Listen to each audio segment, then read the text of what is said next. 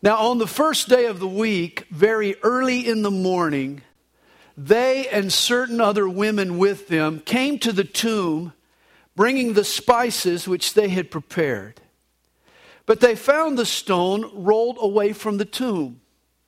Then they went in and did not find the body of the Lord Jesus.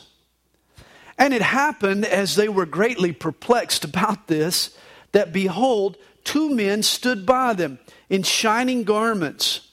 Then, as they were afraid and bowed their faces to the earth, they said to them, Why do you seek the living among the dead? He is not here but is risen.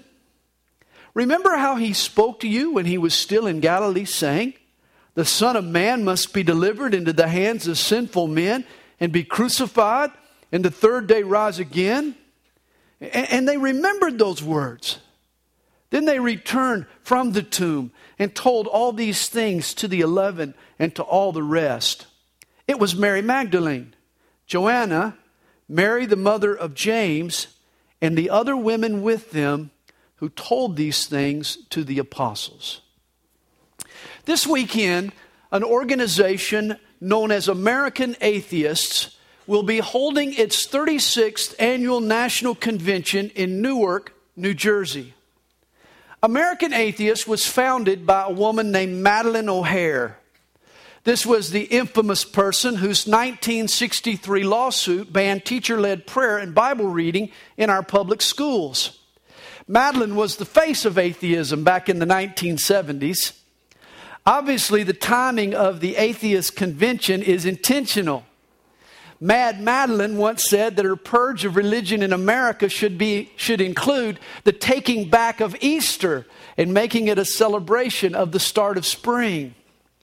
At the American Atheist Convention this weekend, you'll see controversial slogans intended to mock Christianity.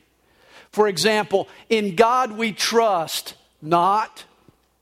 There's a sucker born again every minute. God is just pretend. In fact, conference attendees even have the opportunity to get debaptized. They brazenly stand under a blow dryer and renounce their Christian faith. This conference is a pep rally for atheists. There will be speeches this weekend on the so called dangers of religious belief. People will be condemning and hostile. They'll propose outlawing religion. They'll be violent and intolerant toward Christians while accusing Christians of violence and intolerance. I'm glad you chose to worship at church today and not at the atheist convention. But let me suggest to you this morning an atheist convention was making a declaration of unbelief here in Luke chapter 24. This is exactly the situation that we find. The women who came to the tomb, they didn't believe Jesus was alive. They had burial spices in their hand. They were stating their unbelief.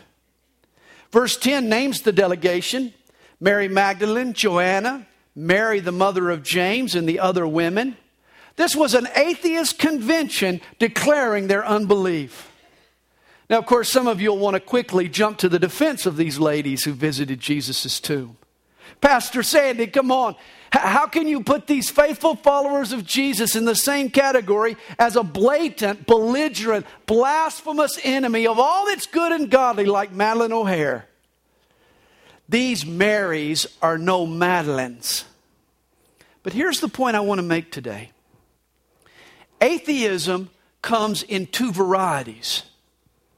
On the one hand, there is the flaming, antagonistic, militant kind of atheism embodied in organizations like the one meeting today in Newark. This brand of atheism opposes religious expression, wants to deny people their right to worship the God of the Bible. They're anti God and anti Christ. These guys wear the black hats, and they're pretty easy to spot. The perennial poster child for this type of atheism is Madalyn O'Hair.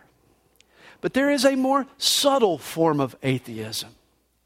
For this is the atheism that works its way into churches and brings spices to the tomb of Jesus. it's respectful, and it's reverent, and it's religious. These are the atheists in the white hats.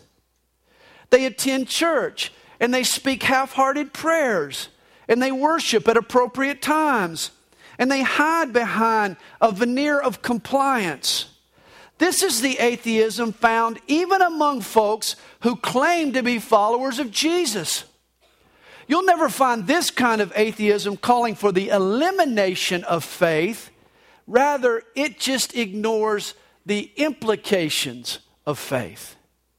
Simply put, it includes the resurrection in its creed, but it treats the risen Lord Jesus as if he's dead. And the poster child for this brand of atheism?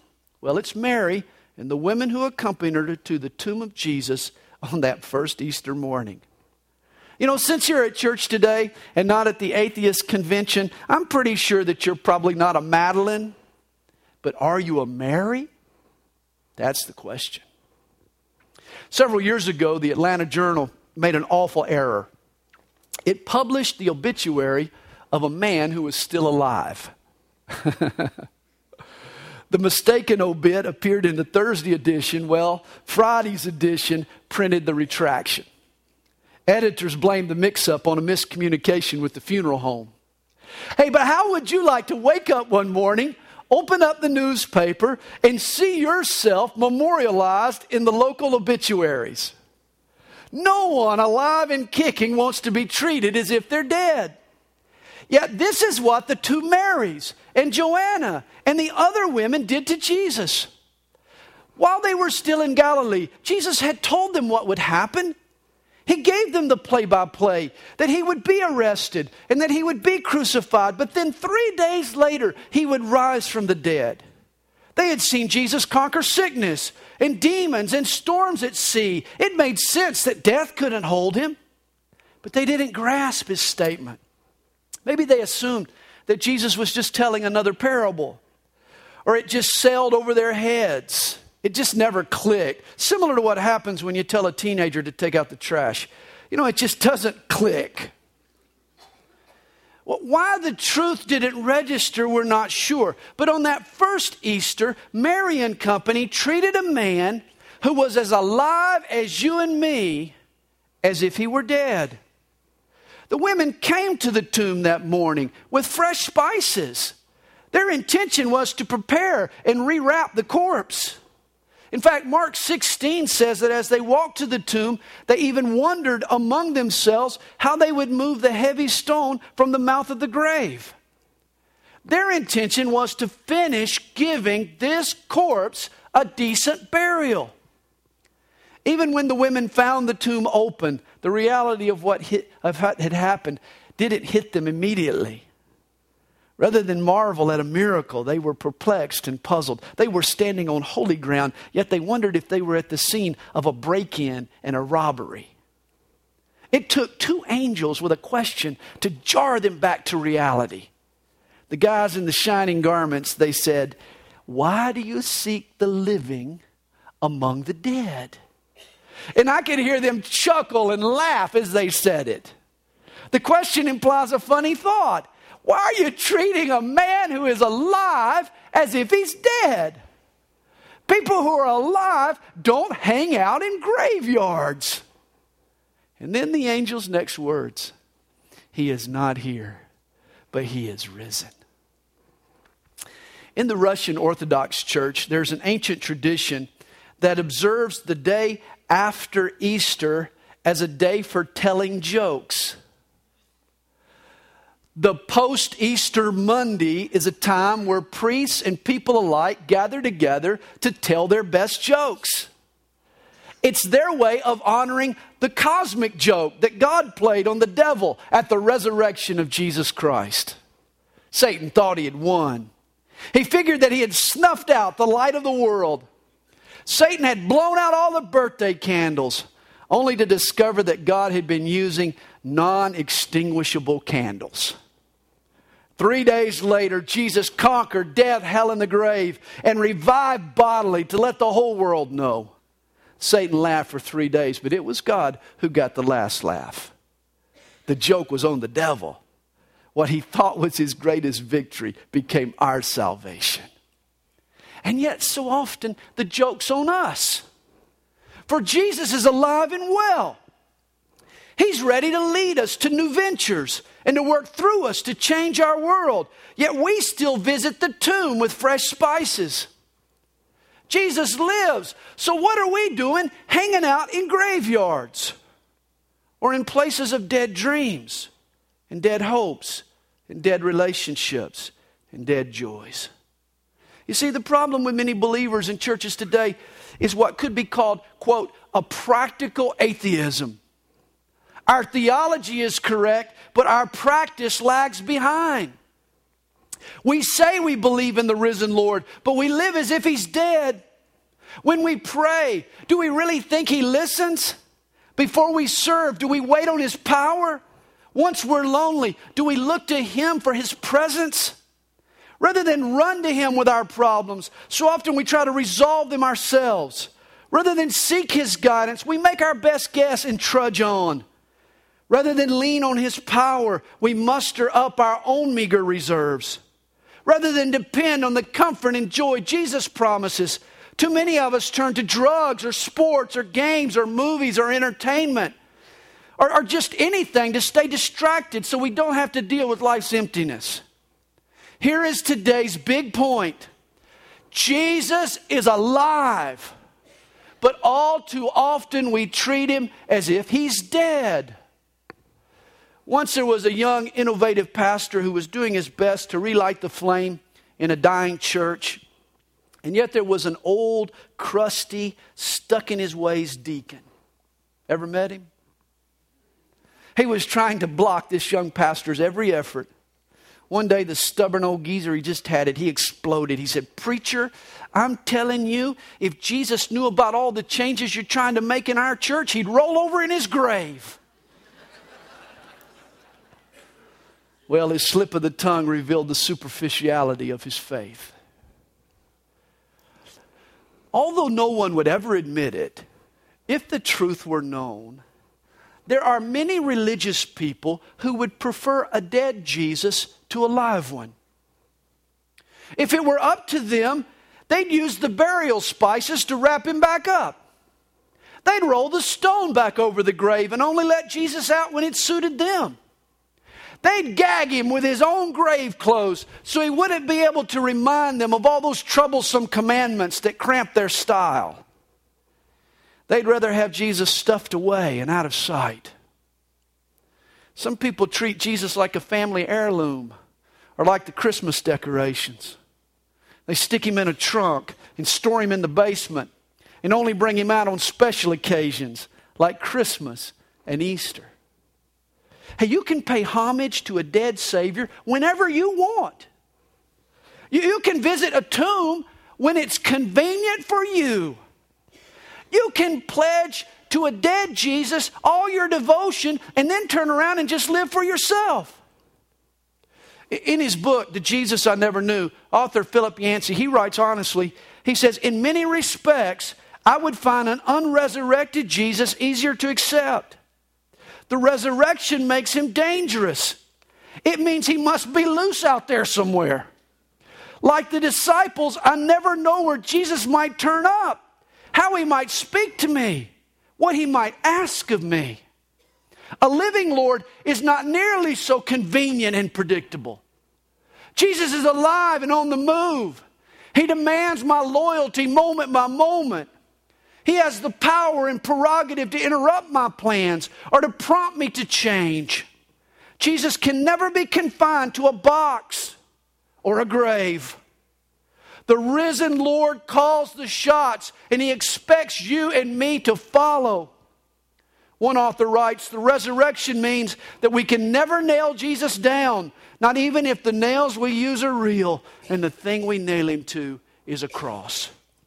Hey, you're liable to find Jesus anywhere at the ballpark or the movie theater or on the roadside or hanging out in your backyard or, or, or, maybe joining you on the job or cruising with you in the car.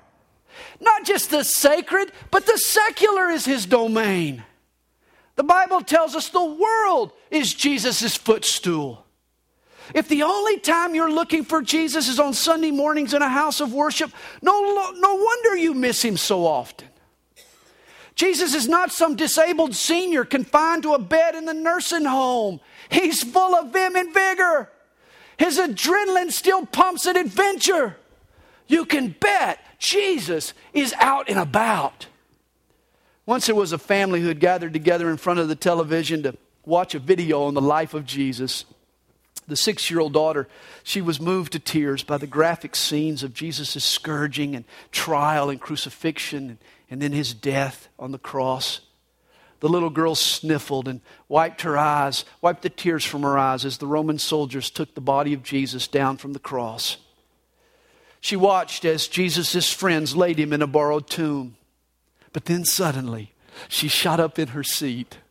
And with a huge smile across her face, she turned to the rest of the family. And with tremendous anticipation, she shouted, Now comes the good part. And boy, I agree. I'm thankful for the cross and the blood Jesus shed for me. Without it, my forgiveness, your forgiveness would be impossible. But Jesus is no longer dead, He's alive. And His plans for today include you and they include me. Our salvation was won on the cross, but the cross was not the end of the story. It began for us a whole new adventure with God.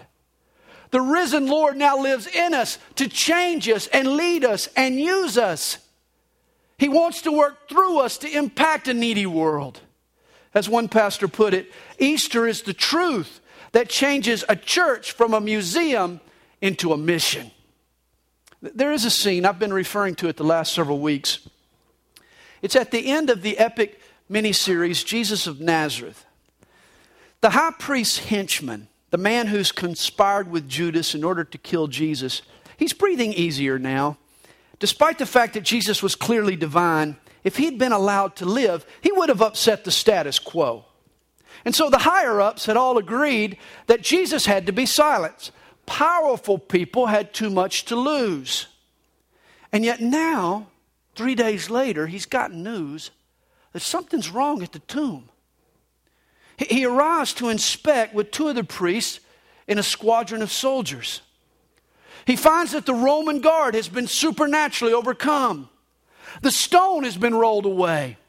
The body of Jesus is nowhere to be found. He walks into the empty tomb. He, he sees the empty grave clothes. Then he stares off into empty space and he says these words Now it begins. It all begins.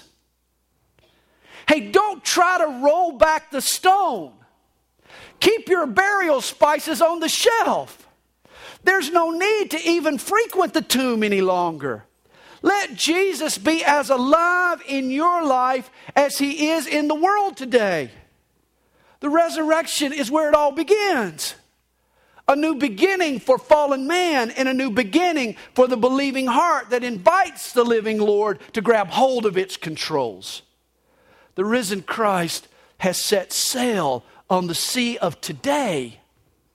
Are you on board with what he's doing? Or are you just standing on the dock? I love this poem by Lois Cheney. Listen carefully. Once upon a time, there was a God who so loved the world that he gave his son, his only son, and they took that son and they hung him on a cross. And that son died. And they buried the son, sealed him up tight. But God said, Oh, no, you don't. And he rolled back the rock.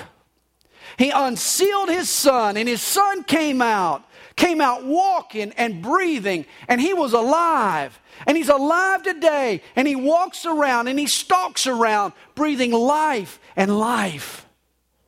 Yet every morning, just before dawn, for thousands of years, little grim people, preachers and bankers and storekeepers and students, they sneak up to the grave and they roll back the stone to seal it up tight. And every morning, God roars out, Oh, no, you don't. and he flings back the stone, and out walks Jesus all over again. Out stalks the grinding, striding Jesus. Tight lipped little people hover all day around the tomb and they cover it with incense and they bow before it and they walk before it and they pray to it and they sing to it and they weep to it and they lean on it and no one notices. Or at least they pretend not to notice the living, breathing, walking, talking Jesus out on the edge calling, Hey, hey, you. Has Jesus been calling you? Trying to get your attention? One Easter, a pastor had gathered all the children in the altar of the church for his little children's talk. And out of the blue, one of the little boys said loudly, What did Jesus say right after he came out of the grave? Well, the pastor was kind of caught off guard, didn't know what to say. One little girl, she piped in, Pastor, I know what Jesus said. Pastor was curious. He says, Okay, well, then what did Jesus say when he first came out of the grave? The little girl, she threw out her arms as wide as she could and she said, Ta da! hey, I'm not sure that's exactly what Jesus said, but it's probably close. I can see Jesus standing in the opening of that tomb with his arms spread out and a smile on his face. He's laughing loudly. Ta da! I'm back. Death couldn't hold me. I'm here. I'm alive. And I'm on the move. And in a sense, Jesus still stands in that opening, shouting every day to every living person, Ta da! I'm alive and well.